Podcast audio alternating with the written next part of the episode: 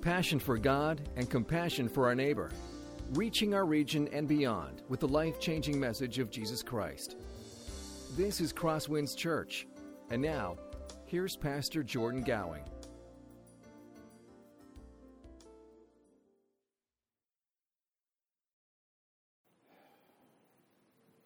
Well, good morning again. Uh, welcome to Crosswinds Church. We are thrilled that you are joining us this morning as we continue uh, our study on work. Uh, last week, if you weren't here with us, we began looking at work and this concept of work and, and what God has for us and what his purposes were and are for work. And over the next several weeks, we'll actually be covering this topic as we wrestle through how does our faith influence our work, as well as how does our work really influence our faith as Christians. Last week, we began looking at God's original purpose for work, and we started at the very beginning. We started in Genesis chapter 1 and Genesis chapter 2, and we saw that God created work good. It was a part of God's original good creation, and just like everything else before sin entered the world, it was good. See, God created us to work. When He created Adam and He created Eve, He placed them in the garden to work the garden and to keep the garden. He gave them commands to cultivate, to fill the earth with human society. God created us to work, and God created work to be good. Last week, we also saw that God is a God who works. Creation itself is a very example of this that God, because of his desire to work, created everything that we see. God didn't need to create the heavens and the earth, God simply wanted to. God is a God who works, and us, as his image bearers, follow suit and work.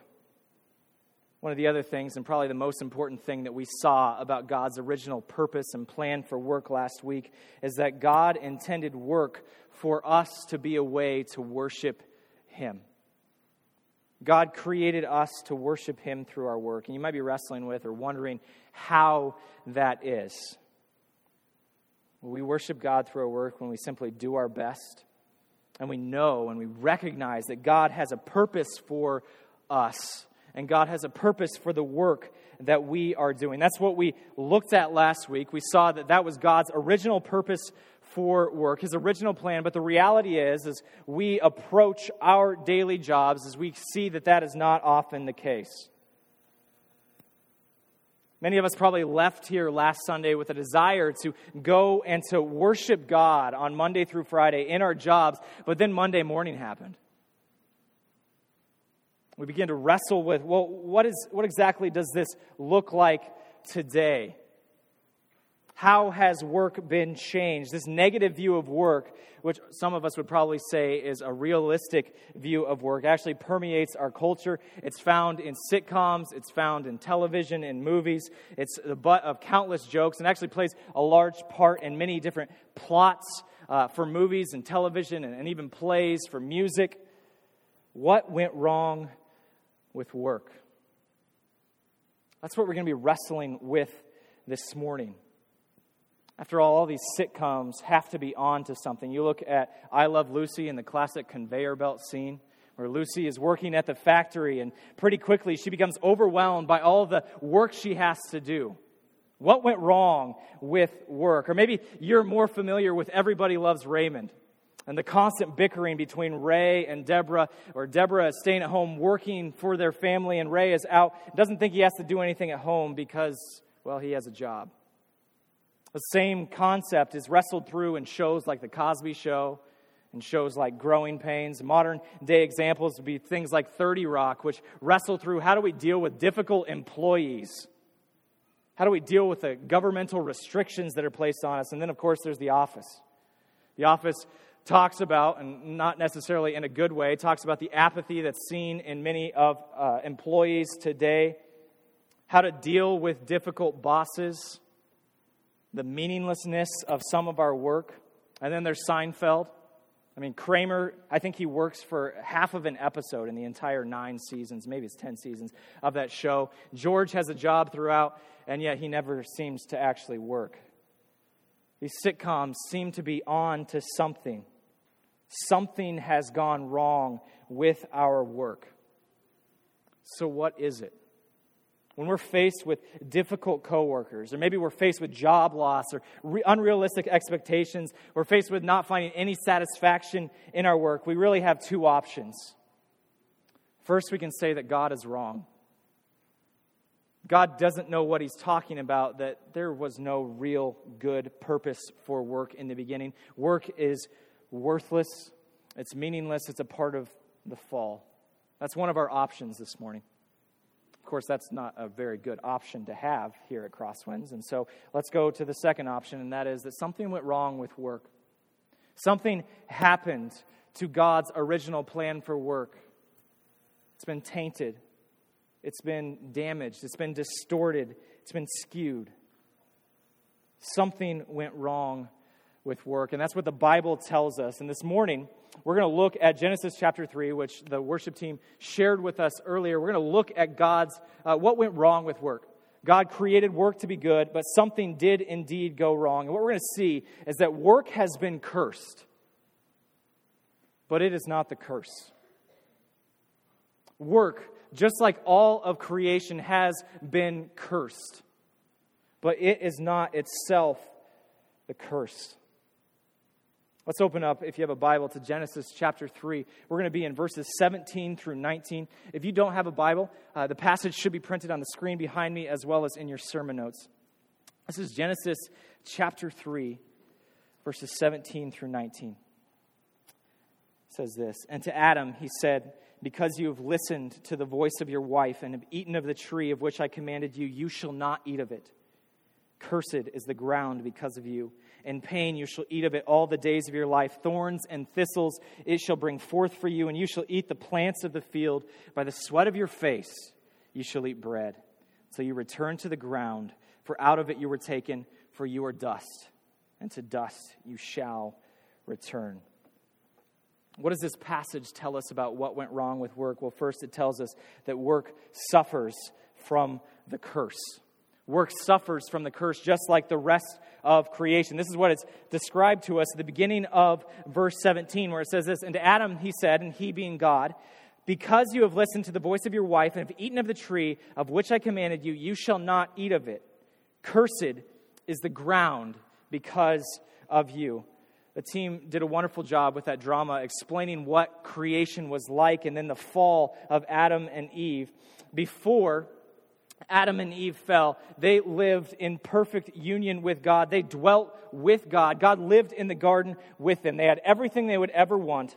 The only stipulation was to not eat of the tree in the middle of the garden, the tree of the knowledge of good and evil. That's all they had to do to remain in fellowship with God. You might say, well, that sounds like it's a work. They had to work in order to remain in fellowship with God. But really, by abstaining from that tree, they were showing a tangible way the great love that they had for God. They were showing that they trusted God. They were committed to Him rather than to their own way of doing things. And then Genesis chapter 3 happens. In Genesis chapter 3, we have a new figure enter the scene the serpent. The serpent causes Eve to doubt the word of God. And just to pause for a moment, Look at what the, uh, the serpent or Satan does here. He causes Eve to doubt the word of God. That was his original plan. That's the way he works today, too. It's really the only trick he has to get us to doubt the very word of God. And so she eats of the tree, and then Adam does too. And of course, creation has never been the same since. You might think that that's small and insignificant, that it was just a piece of fruit. How could God curse all of creation because of that, but it's, it's actually a big deal. They chose to listen to the serpent rather than to God. They chose to listen to creation rather than to Creator. In short, they chose their own way of doing things instead of rather God's way of doing things. They rebelled against God, they rebelled against their Creator. And because of that, all of creation was affected. It wasn't just Adam, it wasn't just Eve. They were stewards of creation, and they led it in rebellion against God. And so all of humanity is born into this sickness, this sin, It's described in Psalm 53. It says this God looks down from heaven on the children of man to see if they, any who understand, who seek after God. They have all fallen away. Together they have become corrupt. There is no one who does good, not even one. All of humanity is rebelling against God, but it's not just us that is affected by this curse. All of creation is affected by this decision of Adam and Eve. It's described in Romans chapter 8. I just want you to listen to what creation is like now because of the sin. It says this For I consider that the sufferings of this present time are not worth comparing with the glory that is to be revealed to us. For the creation waits with eager longing for the revealing of the sons of God. For the creation was subjected to futility, not willingly, but because of him who subjected it, in hope that the creation itself will be set free from its bondage to corruption, to obtain the freedom of the glory of the children of God. For we know that the whole creation has been groaning together in the pains of childbirth until now. And not only the creation, but we ourselves, who have the first fruits of the Spirit, groan inwardly as we wait eagerly for adoption as sons, the redemption of our bodies. Every sphere of creation is touched by this sin of Adam and of Eve. We call it the fall or we call it the curse. And I think as we talk specifically about our work, about our vocations, two primary ways that the curse affected our work. First, it affects our relationship with others. Our relationship with others is affected by the curse, by the fall. We have people that we don't get along with. We work with coworkers or bosses or employees or clients, or if we're in the servants, service industry, then we have customers that we may not like. They're not all that nice to us. And with sin entering into the world, our relationships are affected. Newsflash you and I are sinful, selfish people. Your coworkers are sinful, selfish people. And some people would probably say amen to that. When you get sinful, selfish people together and tell them to work on something, what's going to happen? There's going to be ten- tension, conflict, disagreements. In Chicago, I worked with a man who was just impossible to work with. He was not a pleasant man to be around. I worked for a church. I was a, a cleaner, cleaner for this church, and I would rather clean toilets all day than have to work alongside of him. And there were several days that I dreaded going to work because of this man. And some of you may be feeling or may know exactly what I'm talking about when I say that. Our relationships with others are affected by the curse. A second way that the curse affects work is our relationship with our environments. Our relationship with our environments. Notice I didn't say the environment but our environment. There are different spheres of work that are affected by the curse. Just think of farming. Droughts, flooding are caused by the fall, are caused by this curse. Do you think that farmers are affected by those things? Absolutely. Their environment, the sphere of their occupation is affected by the curse, and so they themselves suffer from that. Let's say you work for a company that gets its raw materials from another company, and that company, its employees go on strike. Well, you still have things that you have to do at your own place of work, but you're at, completely at the mercy of this other company. Your environment is fallen. It is affected by the fall, by the curse. On a smaller scale, your computer hard drive fries and you lose all of your information. It's an effect of the fall. It's also an effect of not backing up properly, but that's a completely different story. Our relationships with our environments are affected by the fall. Work suffers just like everything else in creation. Genesis chapter 3 gives us some specific ways that it suffers. First, because of the curse, work is now painful. Work is now painful. Not always, but a lot of the time, work hurts. Take a look at the rest of verse 17 here. It says, In pain you shall eat of it all the days of your life. God tells Adam, and by extension us, he tells us that now we will make a living through pain. Before sin entered the world, work was not painful. Last week, I asked the question how many of you enjoy your job? And, and, praise God, most of us said yes. But even if we don't enjoy our job, we don't enjoy the work that God has for us, my guess is that every single one of us would say that there's at least some small part that we like about the place that we work. You may hate selling things to people, you may hate pushing things on people, but you love the satisfaction of helping people find and discover what they need and helping them get that. You might despise busy work, but you love the sense of accomplishment that comes from finishing something, even if it is something small and seemingly menial. Work was not created bad, but the reality is today it suffers. There are some parts that are painful because of others. Our bosses have expectations on us that might be too high, that cause a great deal of stress, cause a great deal of anxiety and emotional pain. If you have lost your job in the past, or maybe you don't have one right now, uh, being fired or being let go, whether it's your fault or not, is a source of pain. Underemployment. If you're stuck in a job that you were severely overqualified for, but you just took it because it's the only thing that you could find out there, if you're stuck in an undesirable position, that is a source of emotional pain for us. God did not intend for work to be like this. Work is painful because of exterior circumstances as well. There are several regulations that are given to us by the government that might be uh, necessary to prevent immoral practice, but let's be honest, they hinder your business's productivity. There's a lot of legalese regarding insurance and taxes, and some people may enjoy that, but I certainly do not. That is painful to work through. And then there's partnerships in businesses. You have a great partnership set up with another company that's mutually beneficial for both of you. And then, out of nowhere, you have a lawsuit. There is pain because of exterior circumstances. Work can be painful itself. If you look at physical work, it can be dangerous with immediate and long term consequences. When I was in college, I worked.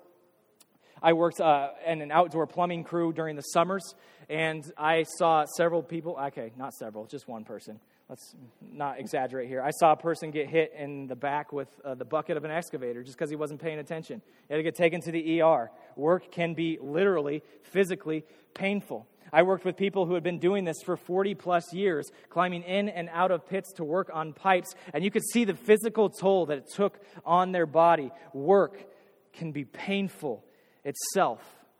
You look at Genesis chapter 3, and it gives us a tangible expression of what this pain is like in work. It's a beautiful uh, passage, a beautiful verse for Mother's Day today. Verse 16. To the woman, he said, I will surely multiply your pain in childbearing. In pain you shall bring forth children. Your desire shall be for your husband, and he shall rule over you. That passage tells us that work is painful. You ever wondered why the term for childbirth and work itself are the same, labor? It's because they're painful. They're exhausting. They take a lot out of us. Work has been cursed, and now it is painful. But what else does this passage tell us? Well, it also tells us that work is now fruitless.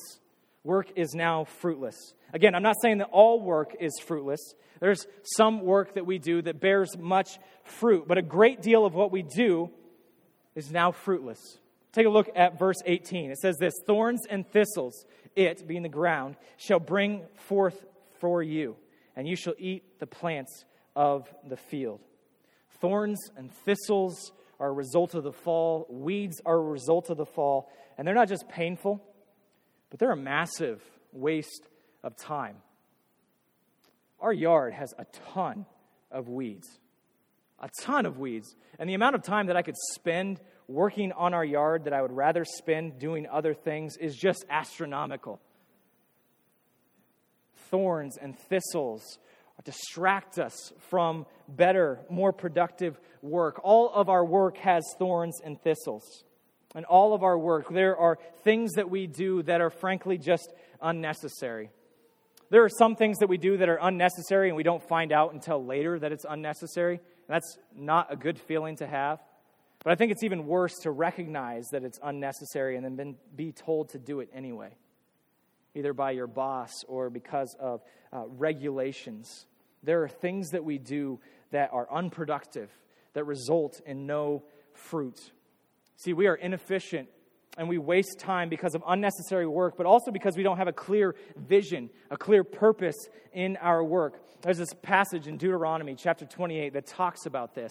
And this is a, a verse that is given to the people of Israel as a warning, as a warning of what will happen to them if they don't follow God and keep his commandments. But I think it's appropriate to share as a connection to the, the curse and the fall in Genesis chapter 3. It's this Deuteronomy 28 20 says, The Lord will send on you curses, confusion, and frustration and all that you undertake to do until you are destroyed and perish quickly on account of the evil of your deeds because you have forsaken me. A lot of the work that we do is cursed, it's fruitless. And because of that, we're frustrated, we're confused, we don't have a clear purpose in mind. Our work can be fruitless. But work is not just fruitless because of our environment. Our work can also be fruitless because of our choices. There are many people out there who are idle at work. This is one of the biggest temptations facing us today in America is to do the minimum to get by at our jobs. And we've all heard the phrase working for the weekend, and Paul has very strong words to say about that concept. He says this in Second Thessalonians. Now we command you, brothers, in the name of the Lord Jesus Christ, that you keep away from any brothers who is walking in idleness and not in accord with the tradition that you received from us. For you yourselves know how you ought to imitate us, because we were not idle when we were with you. Nor did we eat anyone's bread without paying for it, but with toil and labor we worked night and day that we might not be a burden to any of you. It was not because we do not have that right, but to give you in ourselves an example to imitate. For even when we were with you, we would give you this command If anyone is not willing to work, let him not eat. For we hear that some among you, among you walk in idleness, not busy at work, but rather busy bodies. Now, such persons we command and encourage in the Lord Jesus Christ to do their work quietly and to earn their own living. Paul makes it very clear that if you are able to work, I remember what we talked about last week work means contribute to contribute to society. It doesn't mean that you get a paycheck. If you are able to work and you choose not to, then you are actively rebelling against God. You're actively rebelling against the way He set things up. In the same way, if you are working and you are wasting time at work and you're really stealing time from your employer, you're rebelling against the way God has set things up as well when it comes to work. That's not saying that you can't have conversations with your coworkers. It's not saying that you shouldn't take breaks. Both of those are good, healthy things that actually make you more productive in your work. This is a call for us to reflect and examine our hearts to know whether we are surfing the web when we really shouldn't be, whether we are on our phone when we really shouldn't be, when we're doing something that we really wouldn't do if our boss was sitting right next to us. Beware of idleness Beware of the fruitlessness of work. Because of the curse, work is now fruitless. It's also because, it's because of the environment, but it's also because of our heart. What else does this passage tell us? Next, it tells us that work is hard.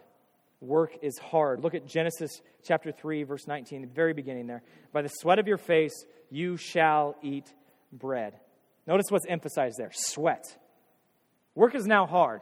It takes a physical toll on us, but it also takes an emotional toll on us. This isn't part of God's original plan for work. It's not a part of the original creation for work to be so tough. Because of work, it takes long hours now for us to get ahead. Honestly, if half of our nation is guilty of idleness at work, the other half is probably guilty of looking at work as an idol of workaholism, of spending too much time at work, is using work as a way to worship our other idols, to, to please those other things that we want more than God Himself. We use work to get more possessions, to get more stuff. We use work as a way to gather power. We use work as a way to gauge and measure our own success or identity, as Holly shared. We use work as a way for us to belong. Do you struggle with workaholism? Do you struggle with work as an idol? The easiest way to find out is ask those who are closest to you your family members, your friends. Ask them if you struggle with work as an idol, whether you are addicted to work or not. Work is now hard because of the curse. And Genesis chapter 3 tells us one more thing but what has happened to work because of the curse, and that is this that work is now meaningless. Work is now meaningless. Take a look at the last part of verse 19. It says, Till you return to the ground, for out of it you were taken. For you were dust, and to dust you shall return. Have you ever struggled with this thought? Have you ever struggled with thinking that the work you are doing is pointless? It's meaningless. There's no purpose to what you're doing. The author of Genesis tells us to expect that. To expect that some of our work will feel like it is meaningless. Some of our work will feel like it is purposeless. There's going to be times where it feels like all we do is work, and then one day we return to the ground because we were taken from dust, and to dust we will one day return. What is the point of work? Is there a point? Over the last couple hundred years, in the modern era, we've seen a number of new jobs come up that are less engaged as the ones that came before that. It's a lot easier for us to see that our work is meaningless, a lot easier to fall prey to that thought. So, what do we do with that? One of my favorite books of the Bible is Ecclesiastes, and it sums up this feeling of meaninglessness, this feeling of futility that we often feel. I just want to read to you uh, a few verses here says this I hated all my toil, in which I toil under the sun, seeing that I must leave it to the man who will come after me. And who knows whether he will be wise or a fool? Yet he will be master of all for which I toiled, and used my wisdom under the sun. This also is vanity. So I turned about and gave my heart up to despair over all the toil of my labors under the sun, because sometimes a person who did not uh, has toiled with wisdom and knowledge and skill must leave everything to be enjoyed by someone who did not toil for it. This also is vanity and a great evil. What has a man from all the toil and striving of his heart with which he toils beneath the sun? For all his days are full of sorrow, and his work is a vexation. Even in the night, his heart does not rest. This also is vanity. Maybe you, are in a position where you just resonate with Ecclesiastes on this. Maybe you are nearing retirement and you're looking back at your life and saying, What was it all for? Is there any point to what I did? Our work can seem like it is meaningless. It can seem like it has no purpose, like we're not contributing, like it's not worth all that much. But I want to encourage you that that's not a part of God's original plan. God has a purpose for all of the work that we do, whether we're paid for it or whether we aren't. Our work has meaning, it has a purpose but it often doesn't feel that way. So, what do we do? What next? What now? Where do we go from here? We can clearly see that God intended work to be one thing, and it's far different from that today. Because of the curse, work is now painful. Work is now fruitless. It's hard, and it can seem meaningless. So, what do we do with that? Well, in large part, we're going to be addressing that in two weeks. So, this is the to be continued part for you. But it'd also be unfaithful for us to not share something, to talk about how this can affect the way we work this week. So, just two thoughts on how this passage, on this truth about the way that work has been affected, can help us in our approach to work. First, it helps us to be realistic and to be prepared for our work. This helps us to be prepared for our work. When we recognize the difficulty that's facing us in our jobs and in our work, in the ways that we contribute to society, we won't be naive. There are many recent college graduates that actually just hold out, searching for their dream job. But they don't realize that not many dream jobs exist, and even those that do exist aren't all that glamorous. Work has been affected by the fall, but this realistic view doesn't just look at that. It also looks at Genesis chapter 1 and Genesis chapter 2, God's original purpose for work. We have to recognize what work once was as well as what it now is. It's crucial for us to have a healthy mindset in our work. Remembering God's original plan for our work gives meaning to what we do. It gives purpose to what we're doing, that what we're doing actually does matter. But also, the curse, what's happened to work, helps us remember that it's going to be difficult. It's going to be tough. It's going to be hard at times because of the curse. So, this passage helps us to be prepared for work, and it also reminds us that God is far more concerned with who than what. God is far more concerned with who than what. If you're in a job that you don't really care for, if you're doing something that's not a good fit for you, maybe you even despise it, it's not wrong to look for another position. But at the same time, it's important to remember that there is work that God wants done in your current role. God is just as or even more concerned about working in you than he is about working through you. Difficult jobs with difficult coworkers and difficult environments, doing work that is not our forte, can actually make us more like Jesus, can help us die to self, forming us into God's character. And so I encourage you not to waste your job.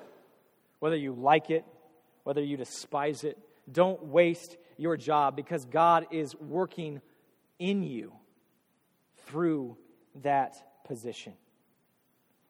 Work has been cursed. But remember, it is not the curse.